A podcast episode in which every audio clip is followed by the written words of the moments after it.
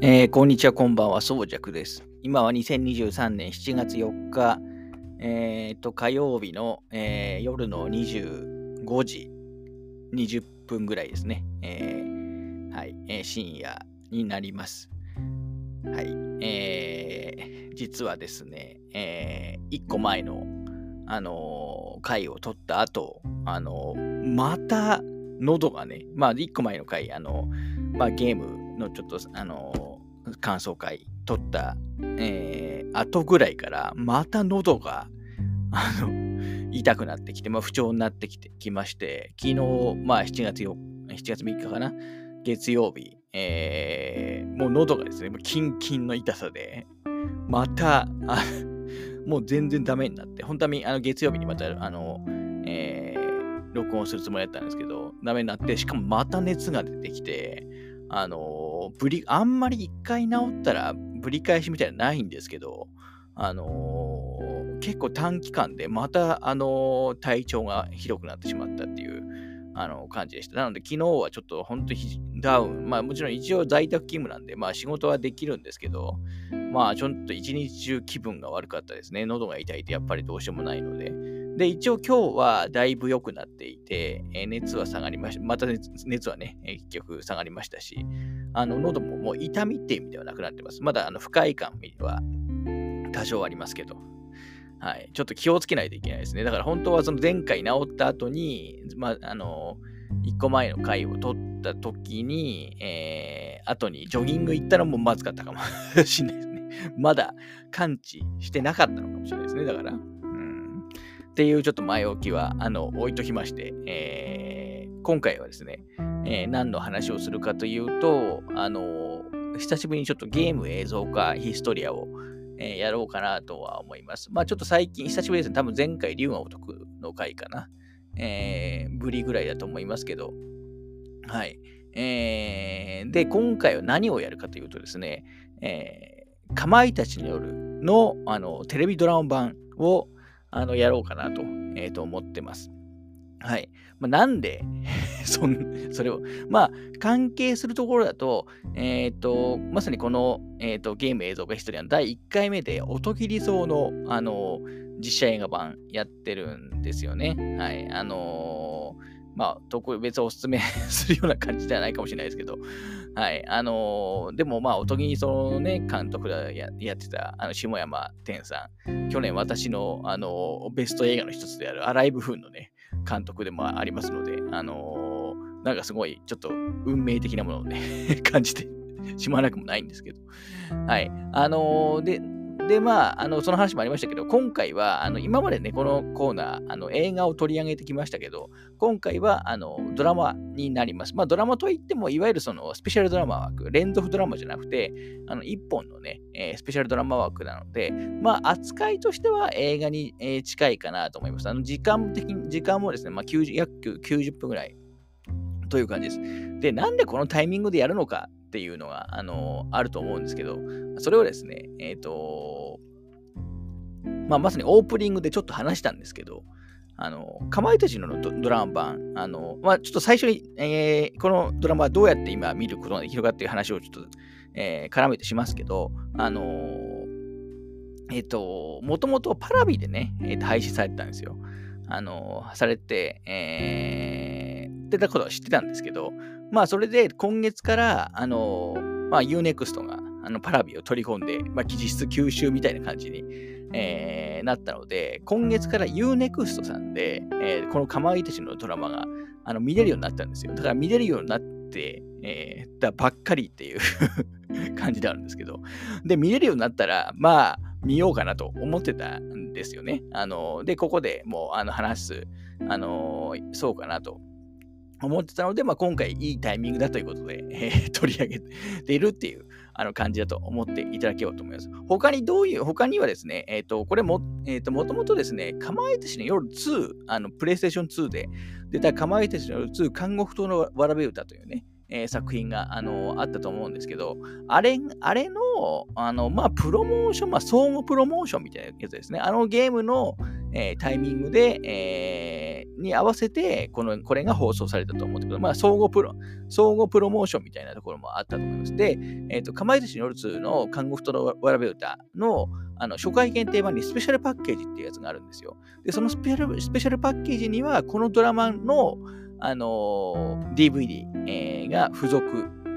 されていました。あの、確かメイキングとか、えー、インタビュー映像とかもあの入ってたと思います。私はちなみにそあのそれ持ってるんですけど、今回はですね、まあ、UNEXT のやつ見たんで、うん、あのー、入ってたよという記憶がありますと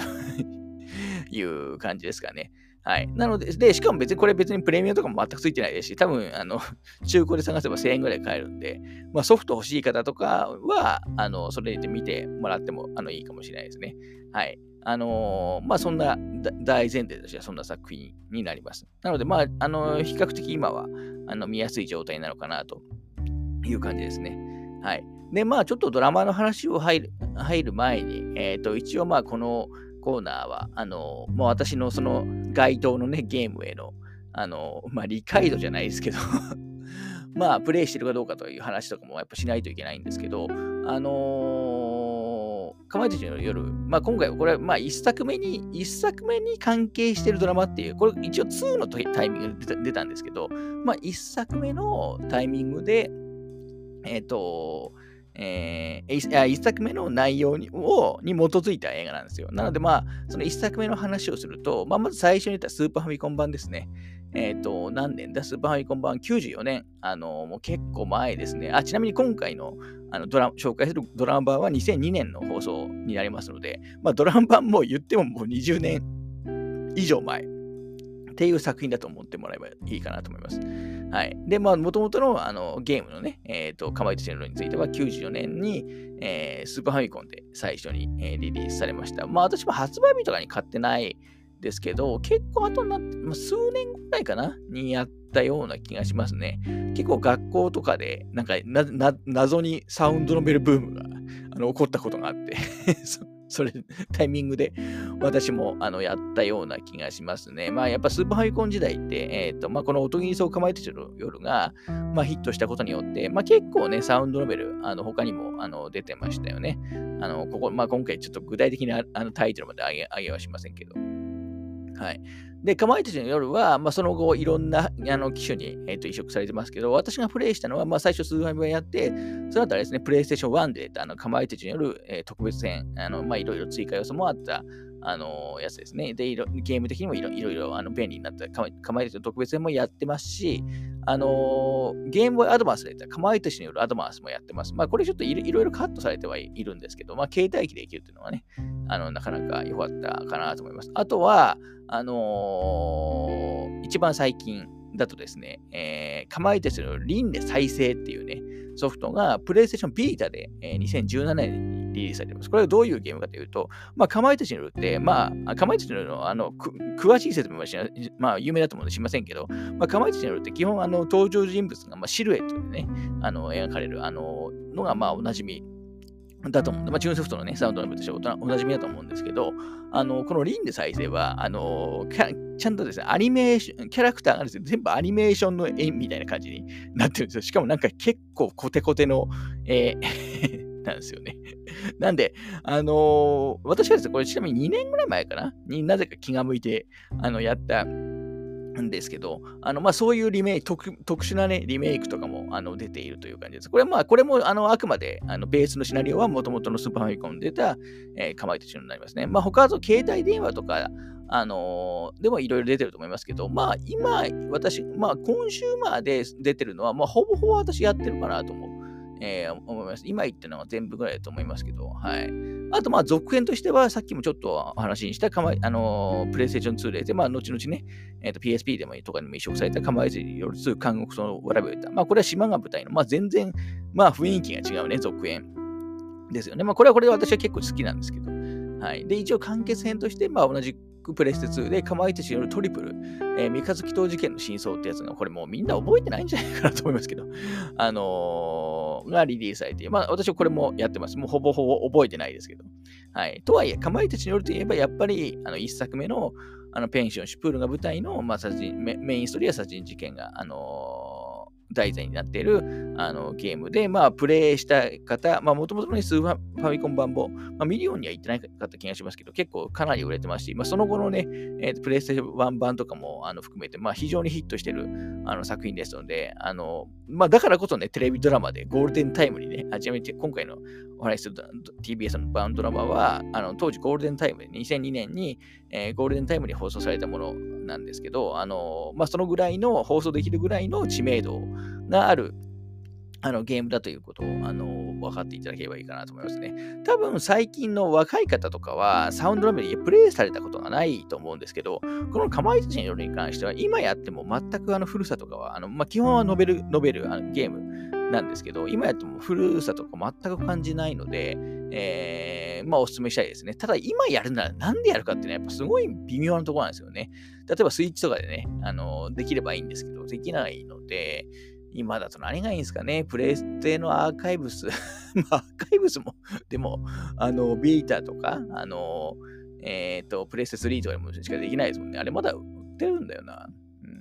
ちょっと、だから今ちょっとやりづらいっていうのが、あのまあ残念なところでありますけど、あのまあ非常に、えーと、おすすめな作品ではあるとは思いますね。だから本当ちょっとね、最近そのサウンドノベル、あの、アドベンチャー、ノベル、えっ、ー、と、ノベルゲームはありますけど、いわゆるこのザ・サウンドノベルっていう感じの小説小説感があって、かつその、えー、キャラクターが、ななんですか、自分たちがなんか主人公、あの中に入り込めるようなスタイルのサウンドノベルって、今、ほんとなくなってしまったので、まあ、やっぱりちょっとまたね、えっ、ー、と、復なんかまた、えー、チューンソフトさんとかもね、まあ別にこれお金かかるようなゲームじゃないと思うので、まあ街とかね、428みたいな、まあサウンドメールでも実写のやつだと、めちゃくちゃ開発費上がると思いますけど、はい、あの、こういうゲームまた、あの、作ってほしいなとは思いますかね。はい。まあちょっと一旦この辺で、えー、っと、切って、えー、この後ドラマ版の話をしていこうと思います。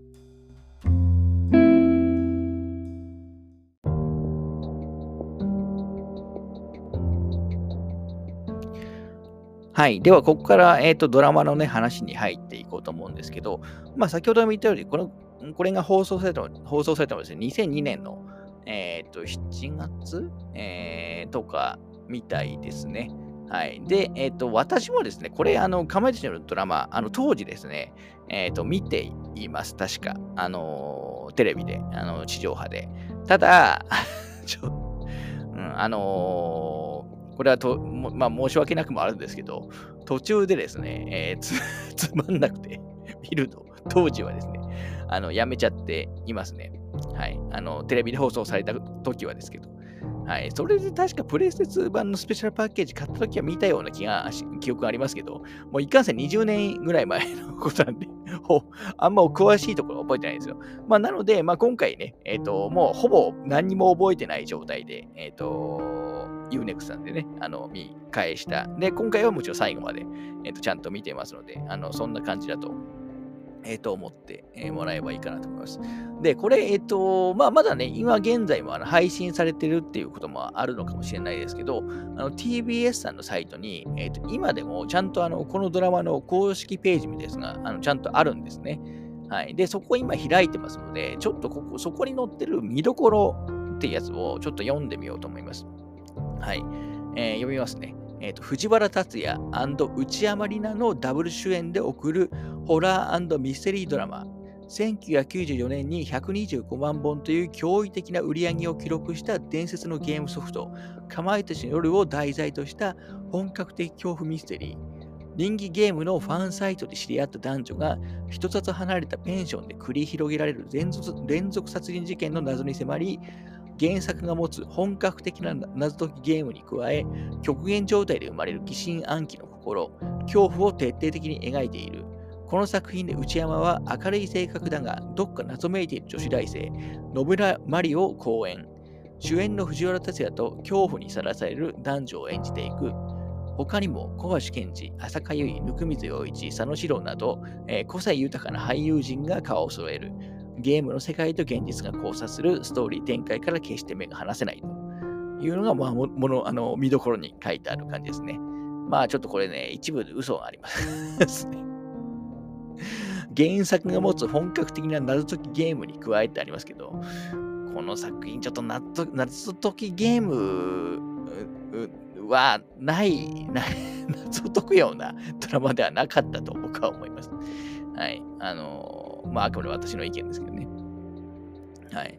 で、ここの見どころのすぐ下にストーリーも書いてあるんで、ちょっと一部被る部分もありますけど、ちょっとそこもあの読んでみますね。えー、ストーリー、えー、人気ゲームソフト、かまいたちによるのファンサイトにアクセスすることが日課となっているフリーターの高彦、えー、藤原達也ですね、これが。ある日、そのサイトで知り合ったマリー、えーまあ、内山に演じるマリーたちメンバーでオフ会をすることになり、とあるペンションを訪れる。ところが、一行は手違いから、偶然にもゲームの舞台と同名のペンション、シュプールに宿泊することに、す、で、に宿泊していた先客とオーナー夫妻、新しく加わった高彦たち、計12人の男女が集まるが、運悪く外が激しい嵐に見舞われ、携帯電話をつながらず、シュプールに閉じ込められていることになる。その夜、起こるべくして起きた第一の殺人。残された11人の宿泊客はパニックになりながらも事件を検証し犯人探しを始めるか何が真実で何が嘘なのかこの中に犯人はいるのか事件を推理しなければ次に殺されるのは自分かもしれない極限状態にの恐怖に怯える怯える中、えー、さらなる殺人事件が発生するというふうに書いてあります。まあこれはなんか分かりやすそうで分かりづら いんだよな。はい。あのー、まあ、まずね、えっ、ー、とまあなんか聞いてなんとなく、あの、一番、まず、あの、気になる設定としてあると思うんですけど、人気ゲームソフト、かまいたちのファンサイトにアクセスすることが日課になっている、あの、フリーターの高彦ってあると思うんですよね。まあ、藤原達也さんが演じるんですけど、要するにこの作品、あの、かまいたちによるっていうゲームが、あのー、まあ、存在していて、その作品のファンたち、えー、が、まあ、巻き込まれるような話になってます。まあ、だからメタ的な感じですよね。えっ、ー、と、まあ、これ結構でも、あの、ゲームを映画化するときには結構映画化とかね、他のメディアでやるときは結構おなじみの設定じゃないかなと思います。まあ、それこそチューンソフトの、あの、音切り層なんかは、えー、の小説版なんかは、まあ、小説版もね、えーと、ゲームと同じ方があの書かれてますけど、音切り層の小説版の場合は、確か音切り層を作ったという設定のゲームクリエイターの方が主人公あのだったりもね、えー、としてだと思いますし、まあ、そういう結構このゲーム関連のあの元になってる作品ってゲームの話をそのままやる作品は少なくてなんか結構あのこういった感じで、えーなんかゲームをメタ的に、ね、扱ってる作品が非常に多いのが僕は印象的なので、まあ、これもね、その中の一つだと,、えー、と思っていただければいいかなと。なので、あのまあ、まず大前提として言うと、ゲームの構えて死ぬの話をあのやりやるドラマではないんですよ。はいまあ、ここはね、賛否あるところだと思いますけど、私は同じ話見ても正直面白くないんで、ここはこれについては全然いい部分だと思います。私はですよ。あの、なので、そのかまいたちのファンサイトに、え、ー、と、集まあの集まった人が、まあ、ある日計画を立てて、まあ、特にですね、え、ー、と、ハンドルネームかな、シュプールってやつがいるんですよ。まあ、シュプールっていうのはかまいたちに出てくるあのマンションですね。はい。で、まあ、その人が、まあ、オフ会や、確かオフ会を、あの、やるように、なんか、あの、えー、先導していって、えっ、ー、と、集まることになるんですね。で、最初は、あの、まあ、かまいたちの舞台にの、まあ、ペンション、あのシュプールって、まあ、実際にあるペンション、クヌルプっていうところが舞台になってるんですけど、最初はですね、このクヌルプ、まあ、いわゆる聖地ですよね。クヌルプに実は泊まりに行こうとするんですよ、このドラマの中では。はい。なので、クヌルプちゃんちゃんと出てくるんですけど、ただそのクヌループは、えーと、予約が確かいっぱいか何かで、まあ、予約取れうまく取れてなかったんですよ、簡単に言うと。で、どうしようと思ってた時に、えーと、ここなら空いてるよっていうところで行ったのが、あの別のペンション、なんか、もともと廃校？小学校か中学校かな？あのが廃校になってる、廃校として利用して、その廃校を利用しているペンションで、そこの名前がシュプールって名前なんですよ。まあ、あんまりですね、なんで学校が一応舞台なんで、ちょっと多少ね、ペンション感薄れるし、あんまり狭い感じがあのしないのは、まあ、少し残念ではあるんですけど、まあ、そんな内容になってます。はい。で、えっ、ー、とまあ、これね、先ほど言ったように、かまいたちの話をそのままやるわけじゃないので、かまいたちによるのキャラクターがね、出てくるわけじゃないんですけど、あのかまいたちによるで言うと、このキャラ、あの、あのこのキャラだなっていう当てはまるようなキャラがいるあのような人たちがあの登場人物として出てくるという。いう感じですね。まあ、例えば、えーとまあ、これ主人公、藤原竜也さんさんが演じる高彦っていうのは、えーとまあ、このかまいたちのファンサイトだと、あのハンドルネーム、トールモドキっていうね、まあ、なんダサいなと思います。まあ、トールっていうのはかまいたちの主人公の名前、デフォルトの主人公の名前なんですけど、まあ、そのトールモドキってこと を、あのハンドルネームとしてえ、使ってたりしてますし、あのー、まあ、内山里奈さんね、演じる野村マリっていうキャラは、まあ、マリっていうのはね、かまいたちのヒロあのゲームのヒロインもマリって名前ですけど、あのー、まあ、このののあの野村マリはハンドルネームは寂しがり屋のマリとかいうね、そんな人がいるかなってありますけど。あれ、例えばゲームでね、トシオっていうやつが、あの、キャラクターあのいると思いますけど、あの、この作品だとハンドルネーム、トシオ命っていうね、えー、キャラクターとかも出てきますし、あの、まあ、何かしらどの役も、例えばあの、えっ、ー、と、ゲームで言うとね、あの田中一郎、謎の、ね、キャラクターの田中一郎とかも出てきたりしますけど、田中一郎は同じハンドルネームの田中一郎っていう、あの、えーハンドルネームのキャラクターがね、出てきたり、あと、加山さんね、加山社長の、あの、加山さんいると、ゲームだといると思いますけど、あの、もう、的なポジションとして、えっ、ー、と、山本さん、大阪の会社経営者、山本さんとかできたり、まあ、要するにゲームに、えっ、ー、と、だとこの人だなっていう、あのキャラクターがそのまま出てくるような感じで、で、で同じ、えーえー、ようなポジションで出てくると。で、まあ、シュプールの方にもオーナー、えー、と、まあ、オーナーのね、妻とかもあの出てきて、で、まあ、計12人かな、なのかな、のキャラクターが、まあ、出てくると。あのいう感じですね。で、その中、やっぱその、えっ、ー、と、会話とかの中で、結構そのゲームのかまいたちのの、あのキーワードとか、あの、がもう出てきたりするんですよ。あの、まあ、しかも、あとさっきのね、ハンドルネームの話とかもあって、ちょっとゲームを知らないと、ちょっとここ説明分かりづらいなっていうところがあのー、ちょっとあるかなと思います。いきなりこのドラマを見て、かまいたちの知らず知らずにね、えっ、ー、と、み、まあ、見ても別に問題ないですけど、あのー、ちょっとね、えっ、と、わかり、そういう人が見るとちょっとわかりづらいね、え感じになってしまってるかと思います。はい。で、このファンたちは、まあ、あのある意味ね、ペンションに行って、そのかまいたちによるあのファンなので、まあ、撮影みたいな同じようなね、シーン作って撮影とかもあのしたりするんですよ。で、まあ、その中で、まあ、事件があの起きてしまうという感じです。はい。あのー、まあなんか音楽なんかも全然ね、ゲームの曲使われてるわけじゃないんですけど、まあちょっとね、ゲームのかまいたちのテイストを感じるようなあの感じに、え、なってますし、まあ意外と雰囲気は出てるかなとはあの思います。はい。あのー、なんですけど、まあ一応言っても、まあ映画じゃなくテレビドラマなんですね。あのー、まあなので、決してその作り込まれてるような感じではないですし、あの、まあ、キャラクター、あの、それぞれのね、登場人物の演技とかも、まあ、映画レベルとはちょっといい、やっぱ言いづらい。やっぱテレビドラマレベルですね。これはまあ、これは別にいい部分ではない、悪い部分ではない。まあ、気軽に見える っていう風に、ちょっとあの、いいようにね、ちょっと言っておきますけど、あのそんな感じのあの作品だと思ってもらえばなと思います。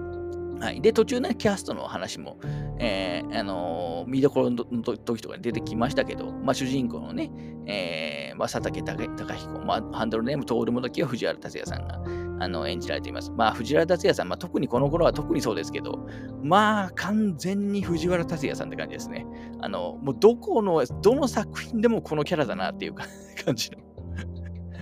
キャラで、このかまいたちのにも、あのー、出てきている感じですね。で、えっ、ー、と、まあ、信長ま、あ、ヒロインは、まあ、内山里奈さんが演じられてますし、えー、あと、浅香唯さんとかね、えっ、ー、と、OL 役で、出たりも、あのしてますし、あと、まあ、ぬくみずさんとかも、あの、三木本役ですね。ゲーム、ゲームで言うと、あの、カメラマンでいた、あの、三木本ってやつがいますけど、あの、で、ぬくみずさんで、まあ、まだ若いですね、この頃は。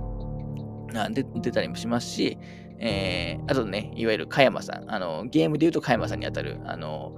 山本って役は北村総一郎さんが演じられてたりもしますし、あとは、まあ、あのペンションシュプールのオーナーの小林役、あの、まあ、まあ、この作品と大林なんですけど ね、その辺もちょっと分かりづらいんですけど、あの、シュプールのね、オーナーあのは佐野史郎さん。まあ、佐野史郎さんも、まあ、コテコテの佐野史郎さんって感じです。この、あの、ちょっと怪しい、怪 適度に怪しい感じの。うん、っていう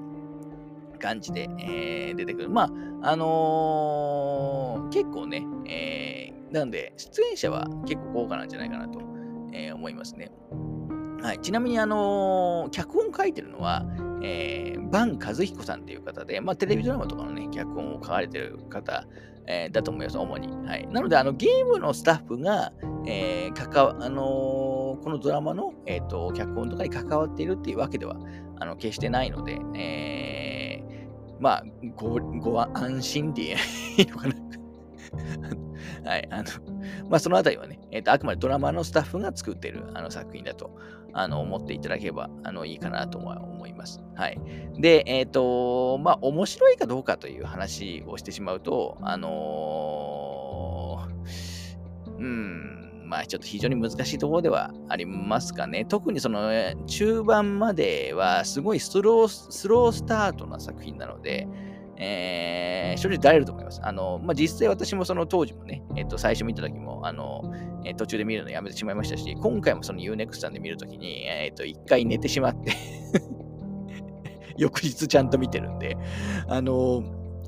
ちょっとね、えっ、ー、と、特に前半中盤は、あの、だるいシーンが、あの、多いかなとは、あの、思ったりもします。まあ、ある一定のラインを超えれれば、まあ、人もどんどんし、まあ、あんまりね、不謹慎なことですけど、人もどんどん死んでいきますし、まあ、なんだかんだで、えー、ちょっとね、これどういう、どう、誰が殺したんだろうも、まあまあ、気にはなる作品なので、えー、まあ、見て、一定まで見てしまうと、ちゃんと最後でね、見るように感じなのかなとは思います。はい。あの、なんだ、ゲームとは違うんです。ただ、ゲーム的なね、雰囲気は、あの、ゲームの構えのあの雰囲気もそこそこ、あの、ちゃんと出てますし、その、現場をメタ的にあの扱ったっていう意味だと、あのまあまあ、いい、程よいバランスかなとは思います。はい。ただもうちょっと真相の部分とかについては、あのちょっとですね、これは、っていう思う方が多分結構多いのかなとはえー、思いますね。まあ、正直ちょっと、多少、まあ、うん、超常現象的な 要素もあの入ってきてしまうので、まあ、かまいたちのね、ドラマ、もともとのゲーム自体はそういうのも全然取り扱ってるものなので、それ自体は別に悪くないんですけど、だから本格的なそのミステリーとして見るのは僕はやめた方がいいと思います。あのサスペンス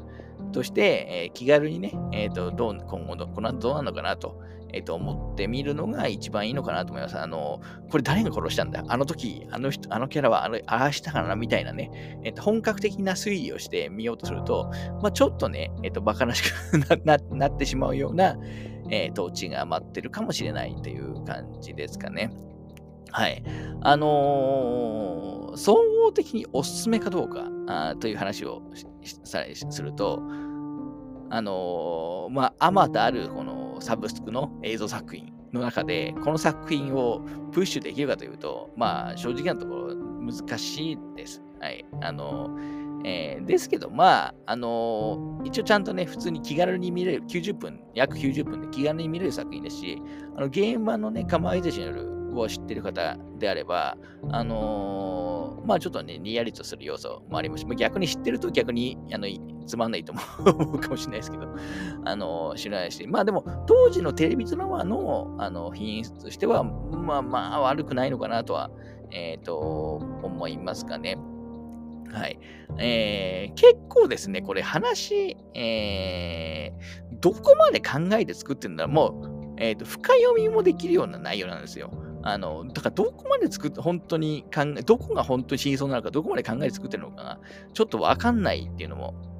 あるんですけど、で、あと決してこれ作品、あの、まあ、いかネタ、多少ネタバレですけど、あの、まあ、あの、はっきり言って、えっ、ー、と、いいエンディングではないです。あの、バッドエンドです。あの、極論から言ってしまうとね。あの、まあ、そういうドラマを、あの、ちょっとこのこの21時代に、えー、スペシャルドラマとして、えー、と放送したのは、なかなか僕は、あの、そこそこね、チャレンジは、あの、えー、感じる作品ではあったかなとは思います。はい。えー、まあ、見る価値はある、僕個人的にはですね、あると思いますし、今回は別に見てよ僕が良かったと思ってるので、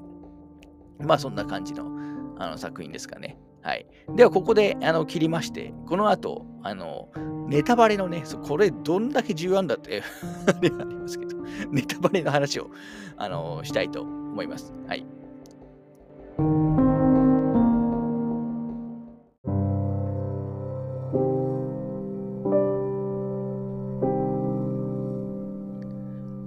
はい、えー、まあ、喉がね、不調、不調不調なので あんまりぐだぐだは言わないですけど、あのー、えー、ネタバレのね、えー、と話もしたいとは、えー、と思います。はい。まあ、ちょっとキャラクターの、あのー、とかの話をしていこうかなと思うんですけど、えー、まあ、まず今回ね、犯人、えっ、と、まあ、マリが犯、まあ、犯人って言えんのかな？こ今回、その、だいぶその複雑なんですよね。えっ、ー、と、まず主人公のね、藤原達也さん演じる佐竹、えー、まあ、徹もどき、えー、が、あの、まあ、子供の頃、あの、友達を、あの、まあ、見、えー、見放してというか、まあ、あのちょっと友達を裏切ってしまって、えー、それをずっとね、後悔してるっていう設定だ、あの、に、だと見せかけて、実はいじめられたのはね、自分だったっていうね、あの、話で、もうこの辺も結構、なんでそんな分かりづらい、えー、話 もするのかなと、えー、と思ったりも、あのー、しましたけど。で、それが、えっ、ー、と、まあ、年男がね、相手だった。まあ、年だから要するに年男から見放されて、えっ、と、謝ってほしいみたいな、あのところで、が目的だったみたいでありますけど、で、その中から一人ぼっちで寂しくなってしまったので、いわゆるよく、えー、ドラマとかにある、いわゆるイマジナリーチルドレンですかね、まあ、見えない友達みたいな話し相手を作り出していて、まあ、そのなんか、えっ、ー、と、まあ、イマイマジナリー、えー これなんて、なんて言ってましたっけ？あのー、この映画の中だと、ちょっとなんて言ったかは忘れましたけど、あのー、イマジナリーチルドに出て出てくるのが、野村マリっていうところがあるんですけど、これがすごい、えっ、ー、と、わかりづらいかったのが、あの、普通、あの、まあ、よくね、えっ、ー、と、自分の中に、えっ、ー、と、まあ、もう一人自分がいたりとか、まあ、見えない友達がね、自分の中に作り出してっていう設定は、まあ、めちゃくちゃあるじゃないですか。ただ、この作品、すごい謎なの謎なのが、その見えない友達、まあ、イマジナリーフレンドが、あの、実体化してるんですよね。ここが意味がちょっと未だによく 僕はすいません、見てもあの分かってなくて、まあそれがね、マリーなんですけど、あの、ここがですね、なんかよく理解 で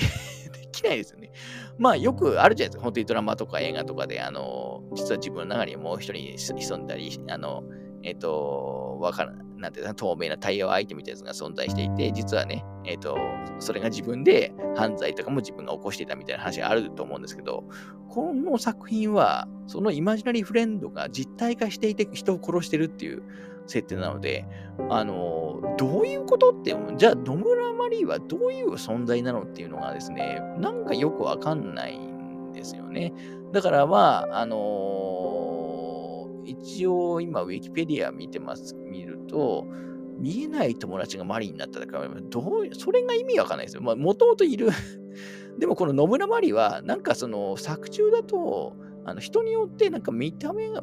見、え方が違ってるようなあの表現もあったので、まあ、もしかしたら、本当はね、見た目全然別、あの他の、あのー、顔をしていて、えーまあ、この佐竹、藤原達也が演じる佐竹にとっては、その理想の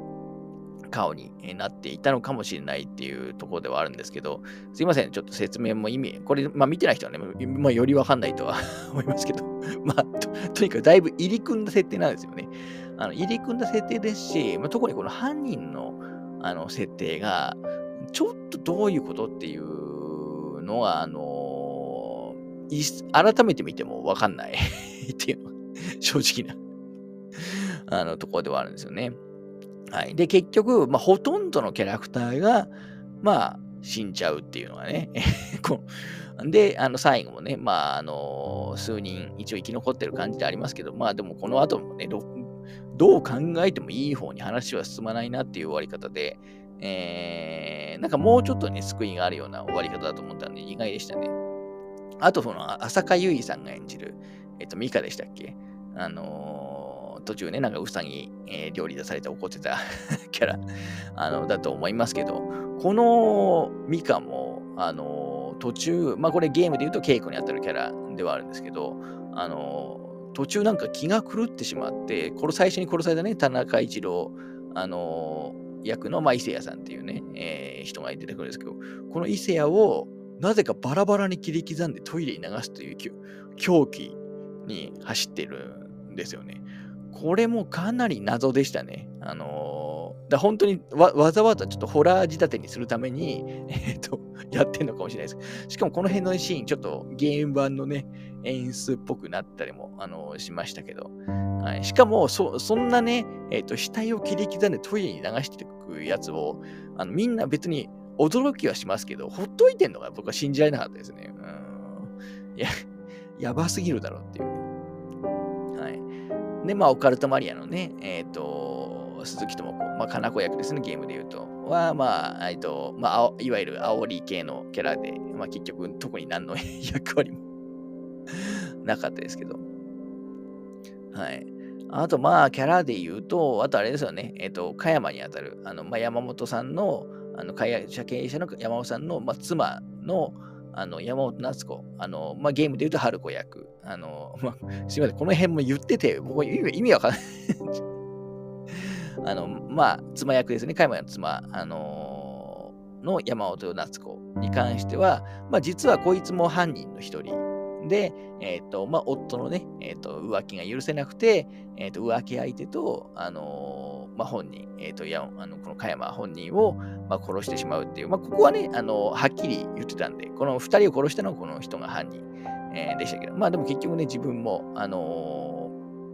死んでしまうんで、ですけど、はい。あとは、まあ、あの結局ね、シュプール、ハンドルネームシュプール、あの、オフ会とかを企画したシュプールは、まあ一応マリっていう設定でではありましたけど、うん、なんかちょっと、あの、どうしても一部無理もあるなっていうのが、あの、改めて見ても、整理してもちょっと思ったところですかね。はい。結構ですね、最初そのかまいたちによるの、あのー、ドラマ、けん、かい、えっ、ー、と、検証、解説みたいな、あのサイトもちょっと調べたんですけど、結構中には、えっと、面白い、えー、考察をしている人もいて、まあ、実際本当の犯人は、えっ、と、まあ、佐野史郎さん演じるね、えっ、と、まあペ、ンションのオーナーですね。オーナーの大林だったんじゃないかっていうので、まいろいろ検証されてる方がいて、でも確かにそれでもいろいろ辻褄も合うたりもするんで、だからどう、本実際のところはどうなのかっていうのが、まあ、どこまでその、なんていうんですか、あの制作側、脚本側が考えて作ってるのかが、まあ、要するにどのぐらい深い作品なのかっていうのが、まあ、ちょっとあんまり伝わってこなかったのは、あの少し残念だった、えー、部分かなと思います。だからどこまで本当にそこまでね、深く、えー、考えて作られてるんだとしたら、ま、すごいと思う。思いまあ、それが伝わってなきゃしょうがないんですけど、まあ、ありますけど、はい。まあ、あの、雰囲気はよよかったと思いますよ。はい。うん、まあ、とにかくやっぱりその、このマリー、マリーがどういう存在なのかっていうのが、まあ結局見てもやっぱり分かんなかった。まあしかもそこがこの作品の一番キーの部分ではあるんで、えー、そこはね、ちょっとやっぱ残念だったあのところかなとは思います。はい。まあいろんなね、意見あるでしょう。でも、まあそれをでも、まあそういうなんかね、不思議なところも含めて、まあ構えてしまうね、本編のゲームも変なしのいっぱいあるじゃないですか。中にはまあ、ああいうノリの一本だと思えば、あの、いいのかもしれないですね。はい。えー、まあそんな感じですね。だからか、本当はかまいたちによる何々編って、えー、ゲームでやればよつくんでしょうけど、まあこれだと何編なのかな。まあこれもだからある意味オカルト編のオカルト編とかに近い内容ですかね、かまいたちの夜で言うと。はい。あの、そんな感じでした。まあ私はこのドラマを見て、えー、と思ったのが、あの、ゲームのかまいたちの夜、またやりたいなというのが一番、え、ー、と、思ったところでは、あの、ありますかね。